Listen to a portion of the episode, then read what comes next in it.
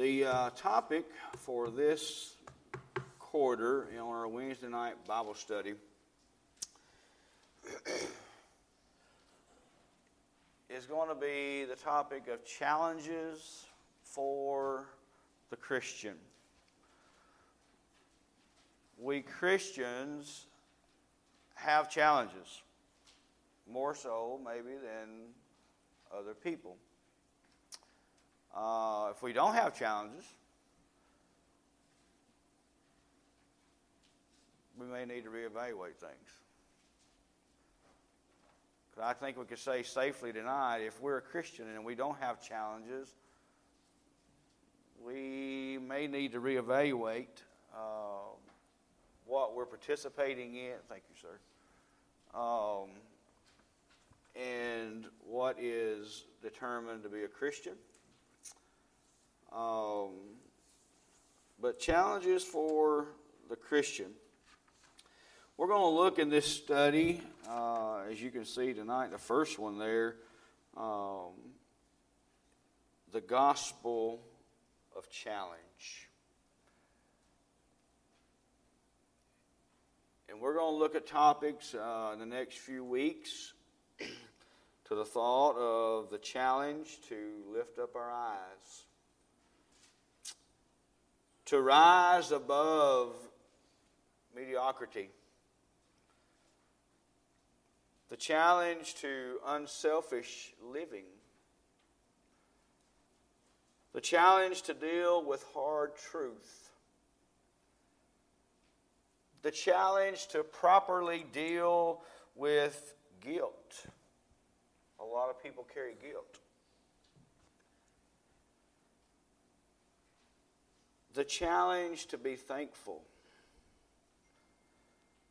The challenge when duty becomes desire.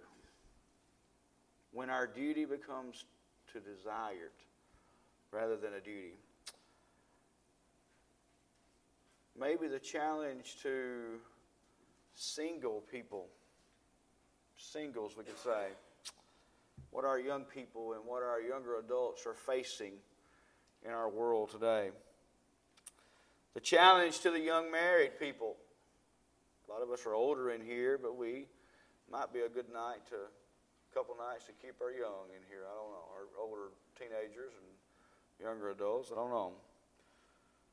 But also the challenge to middle aged people. Because a lot of things happen as we get older with our bodies, but spiritually. Our bodies change as they get older, but our spiritual life changes sometimes too.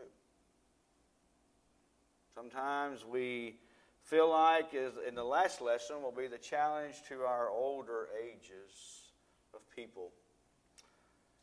Because sometimes we get in the rut as we hit middle age that, well, I've paid my dues.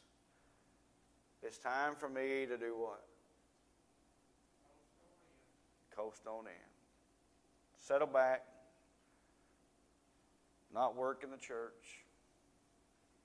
Not do different things. And sometimes those are challenges for people. So tonight we're looking at, as you can see, the outline. Lesson one the gospel of challenge. You read in 1 Kings chapter 18, verses 17 through 24, we know the story well. We know the account well. What's it about? Ahab and Elijah. Prophets of Baal, Mount Carmel. Carmel, Carmel. I say Carmel, Carmel. Uh,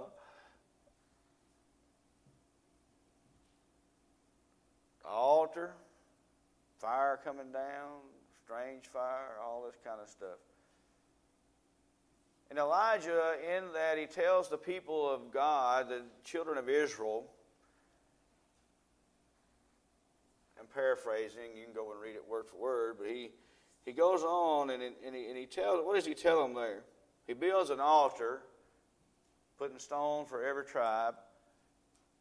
what, what is he telling them at the end of this thing or towards the end? You remember? How long will you halt between the two? Two opinions. How long will you halt between two opinions? How long will you ride the fence? How long will you dabble in this and, and, and try to dabble in Christianity or living for God? And that's how we can bring it up to 2021. How long are you going to dabble in those things that are questionable or sin and still try to dabble in Christianity and, and play the part of I'm a Christian and I want the gospel? Tonight's t- uh, topic again the challenge of the gospel. The gospel of challenge. So he, these, these people here are, are in that I guess, that middle part, I guess you could say. Israel was deeply in trouble spiritually. I would say today the world is deeply troubled what? Spiritually. Overall, spiritually. They had turned to idolatry, just kind of give you a background of, of what they had done. They had forsaken God's command, commands, and they had followed Baalim Prophets of Baal, verse 18, and Baalim. And if you remember, he requested them all to come to Mount Carmel. And he faced the people with a great cha- uh, challenge there in verse 21. How long will you halt between two opinions? If the Lord be God, follow him. If Baal, then follow him. And you remember the story well. Elijah called for a contest, didn't he? To see who was a true God was. If you remember, the prophets of Baal cried all day long, cut themselves, and eventually Elijah is doing what to him? He's actually making fun of him, really. He says, Why don't you cry a little louder? Yeah, a little louder. He may be on a trip, he may be on vacation because it wasn't working. You know the rest of the story the water poured on theirs, and the fire came down from heaven and consumed it all, didn't it? He had them bring extra barrels of, of water, didn't he? That's right. Even lapped it up in the trench. And that same challenge, now hear this, that same challenge is present before you and I this very hour tonight. We say, well, how is that? We're not dealing with prophets of Baal. We're not Baalim. We're not following Baalim. We're not doing this. We're not doing that.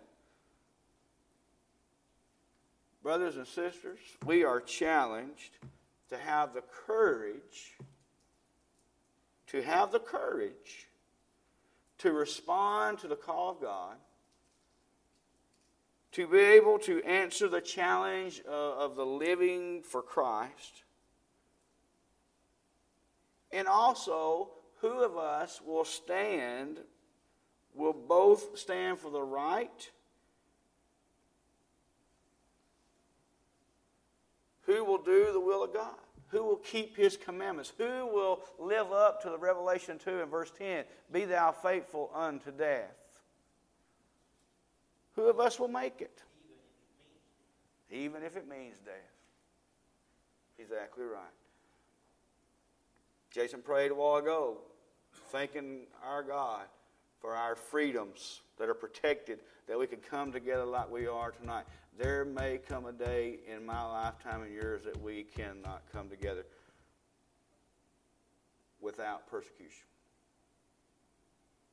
The question is, and I don't, I mean, I don't think it's far away. You look at the condition of our government, you look at the condition of our, our land,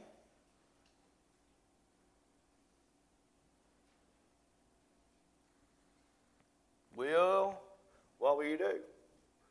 Will you still drive up here and park your car and get out and come in? Or will you stay at home? Oh, I believe I'll stay at home because I don't want to be associated with those folks down there because I just might get shot or killed. Going to tell you, not in a bragging way, but what a way to die. Coming to the assembly. That challenges us for us tonight. As you can look in the discussion part there, number one, unfortunately, most people want to hear a gospel of what? Oh, how many, how many times have we said that? Most people want preaching. there's some, there's some, we talked about qualifiers for prayer, right, Sunday? There's qualifiers for, for worship. Can y'all name them? What's number one? What do you think number one? What do you think? I'm just, I'm just off top of your head. There ain't no certain order, but what do you think? Make me feel good.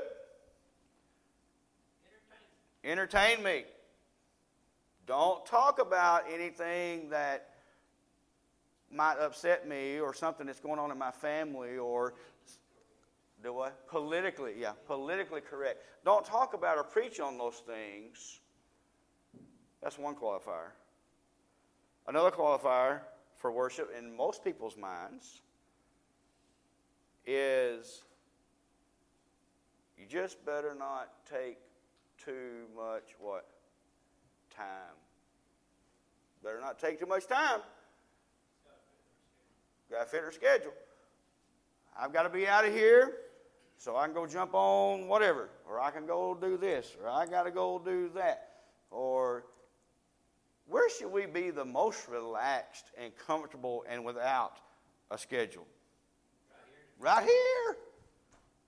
Man, we should be most happy right here. Now, I know you mamas that got kids, and we went through that. My, my poor wife, all of our life of having children, bless her heart. There were times that I had to pause my preaching and look down and go help her out. But I'm going to tell you, when we came to church, it looked like we was moving. We had every book, we had every Noah's Ark little stuffed thing that they take them little animals out, and sometimes they'd go flying. And uh, but she had everything that to keep them content during those times. That makes it hard when when it is a long time. But what I'm saying, where should we be most? Unfortunately, people want a gospel of comfort. They prefer to hear a watered down Christianity under that first there, uh, first uh, part of the outline.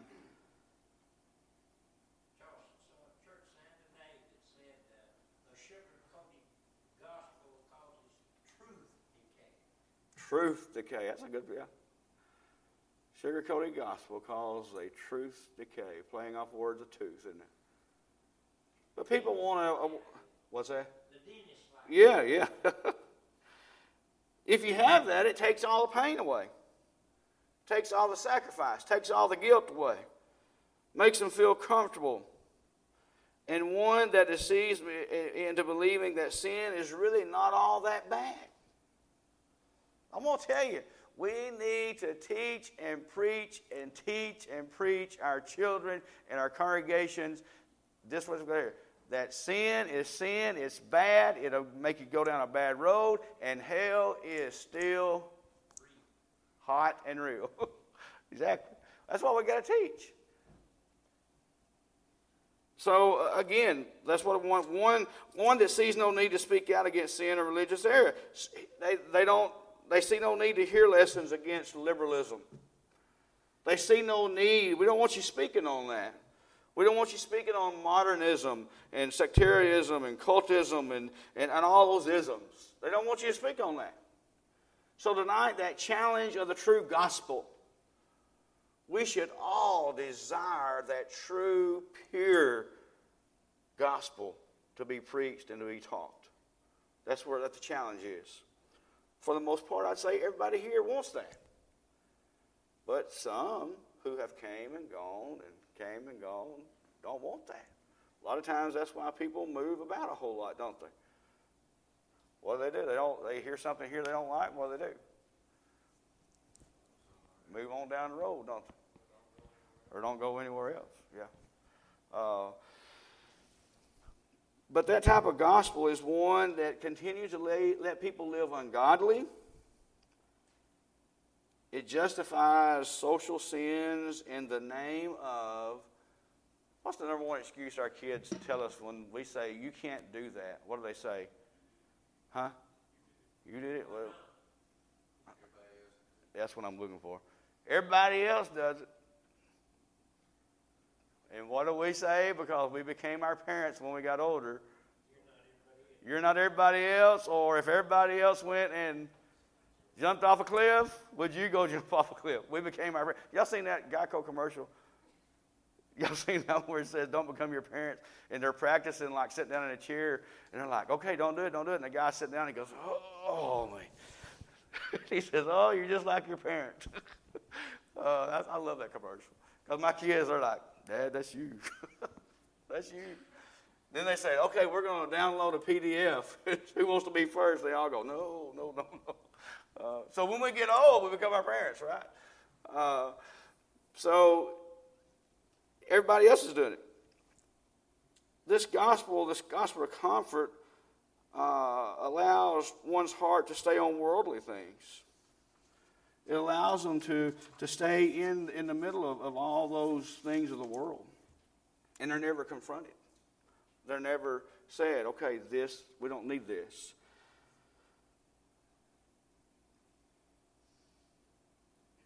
A lot of times, that type of the challenge with that, wanting a watered down, sugar coated gospel, encourages one to want something for nothing. And, and what, what is the gist of our society today? What did I just say? Wanting something for nothing. That's one of the first steps towards communism.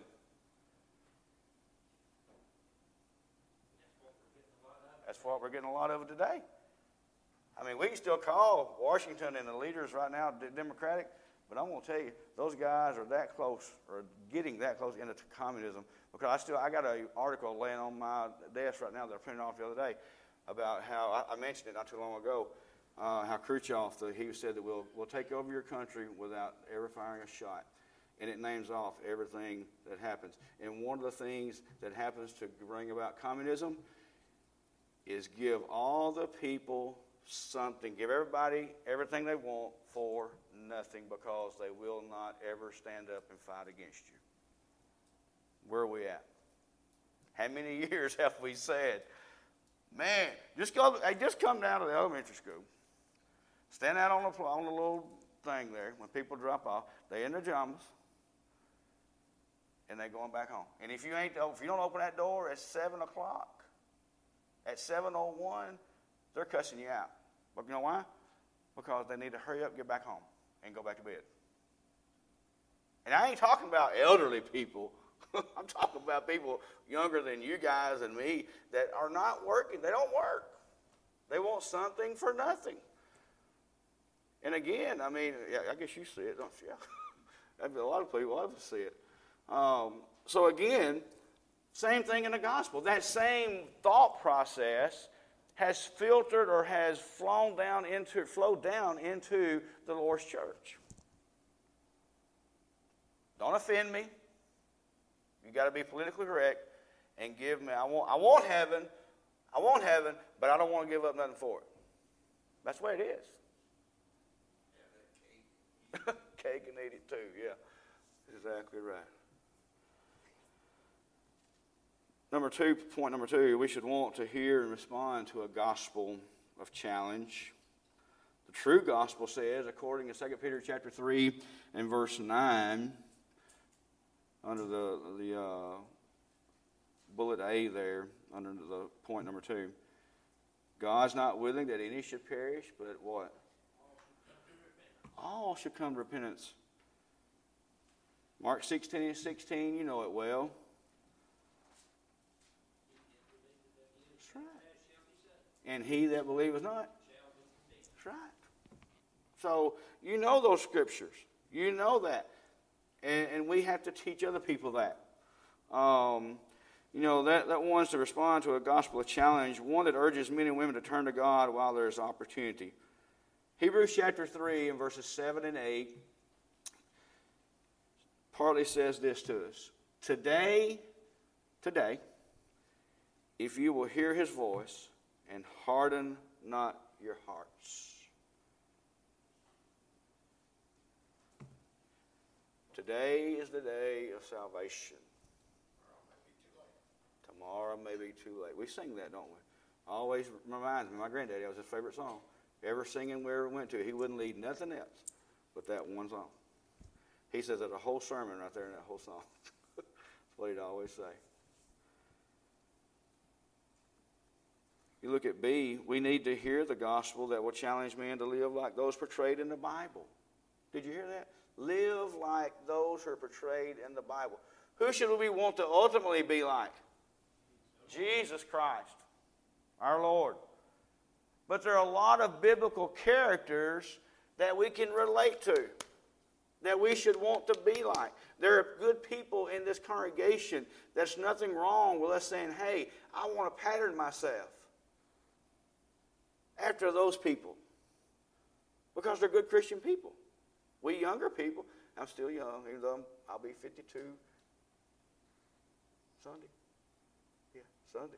On the Lord's Day, I'll be 52. Uh, I still consider myself young. That's right. hey, it's a great present. Great present. Um, but even I look at older people. And your desire as young men, and I'm pointing to you younger men than me, you should be preparing yourself right now. Should have happened a long time ago to be leaders in the Lord's church. It's not too late. Because I'm going to tell you one thing the Lord's church is hurting in across the brotherhood is leaders.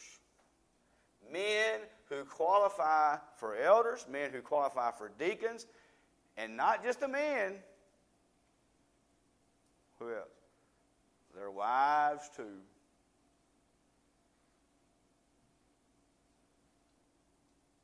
So we're hurting in that. And we need to accept this challenge to be portrayed like those people in the Bible. You can read about Ezekiel, who stood faithfully and courageously, if you remember, with a rebellious people. He denounced their sins to them in uh, Ezekiel 22 and 26 through 30 and 31. People like Joseph. We just talked about Joseph, didn't we? He was in, in, in prison, a slave, he could have every right and, way of thinking in the world to be mad and to even have his family killed. I guess if he if, if he thought of the world worldly way, but he didn't. He didn't. What's that?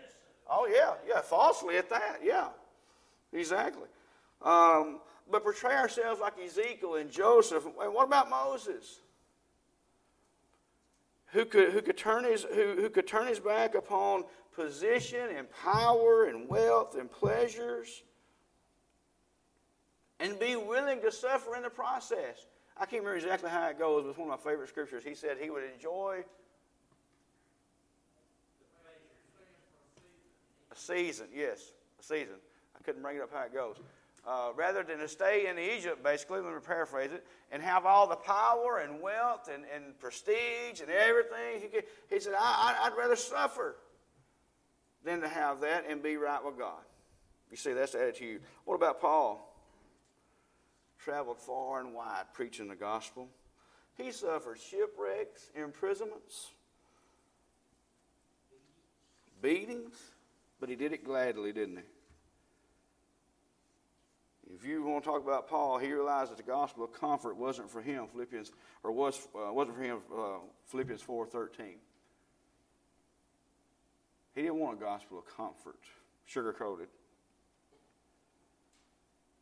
These people showed great courage in their life, faced giants in their life, temptations of sin, waves of unbelief, waters of doubt. But they done what? Remained faithful, steadfast to God. They persevered. And that brings me to Sunday morning's sermon persevering. Why we believe what we believe about perseverance. Because I want to tell you, our congregation has our congregation right here has suffered a lot of loss. a lot of sadness. And it's very easy for our congregation right now to get down and out and to walk away and not continue on. Be very easy. So I think we need a good shot in the arm on how to persevere and keep on keeping on because life brings us down. Now, point number three we have a great task ahead of us. If we're going to do those things, we're not going to have a watered down gospel. We're going to accept that challenge. We have a great task before you and I. A great task. The world is being filled with a gospel of comfort and modernism and non conviction and compromise and greed and even rebelling against God and people not even believing in God and, and people taking gross things and saying, yes, that's okay and, and God intended for you to be that way. And uh, it's, it's just a terrible, terrible way. But God is calling upon you and I. Notice I said you and I to stand in the gap, to speak out to stand for what's right.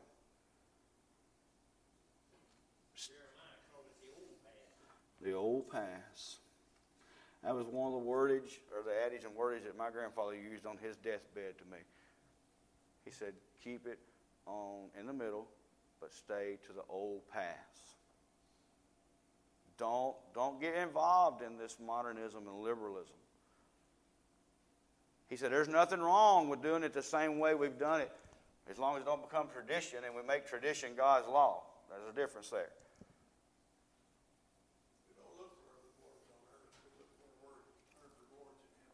That's exactly right.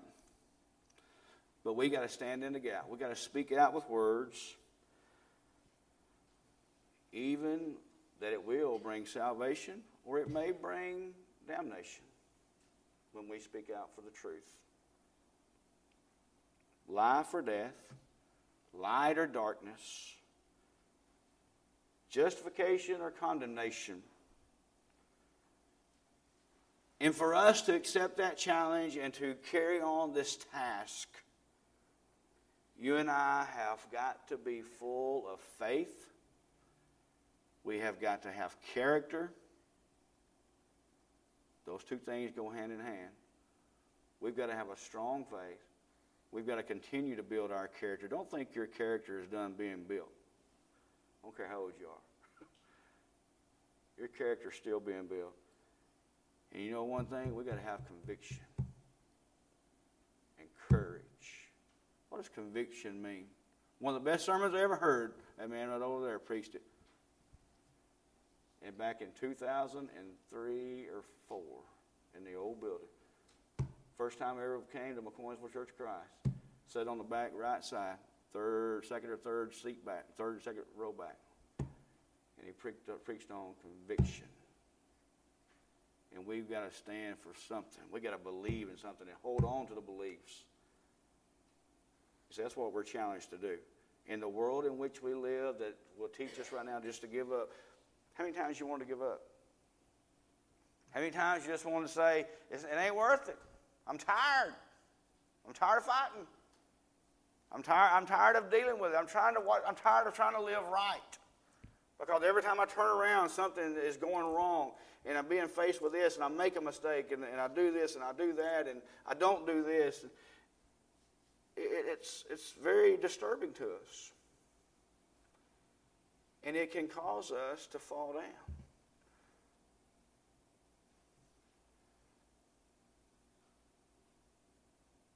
If I could count in my life how many times I've been knocked down, I guess it'd be too numerous to count, I guess. But it's not about how many times you got knocked down, it's about how many times what? You get back up. I gotta shut up, I'm getting into Sunday. I'm getting into Sunday. I gotta shut my mouth. That's not. That's hard for me to do. It's hard for me to stay to just keep out of the two, especially when I'm studying all week. Those things are up here in my head. So again, the real question tonight Where is the God of Elijah? That God that supported Elijah, that upheld him, that sent down that fire, took care of God's people, provided for them. Where is that God of Elijah? Exactly. He has not moved. He's still there. He is greatly concerned for mankind. He's concerned for this world, this nation, this state, this county, your community, your home, your children, your family. We can just break it right on down. God is concerned for mankind. Where are the 7,000 who have not bowed to the knee of God of this world? Where are the Moses, the Joshuas, Davids, Peters, Pauls, Marys, uh, the Deborahs of the Bible? Where are those who are willing to answer the gospel of challenge? The need for those kind of people never ceases, if that makes sense. We need more of those people.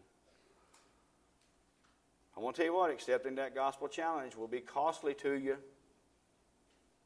You're going to lose some things along the way. You're going to lose some family. You might even lose a little money. You might even lose a little popularity. It's going to be costly to you. It'll require us to give up some wills, our wills, to the will of God. And I see the kids out there, and I got to stop. I had about three or four more conclusion points, but you can look at your outline and finish that up. Thanks for your comments and kind attention.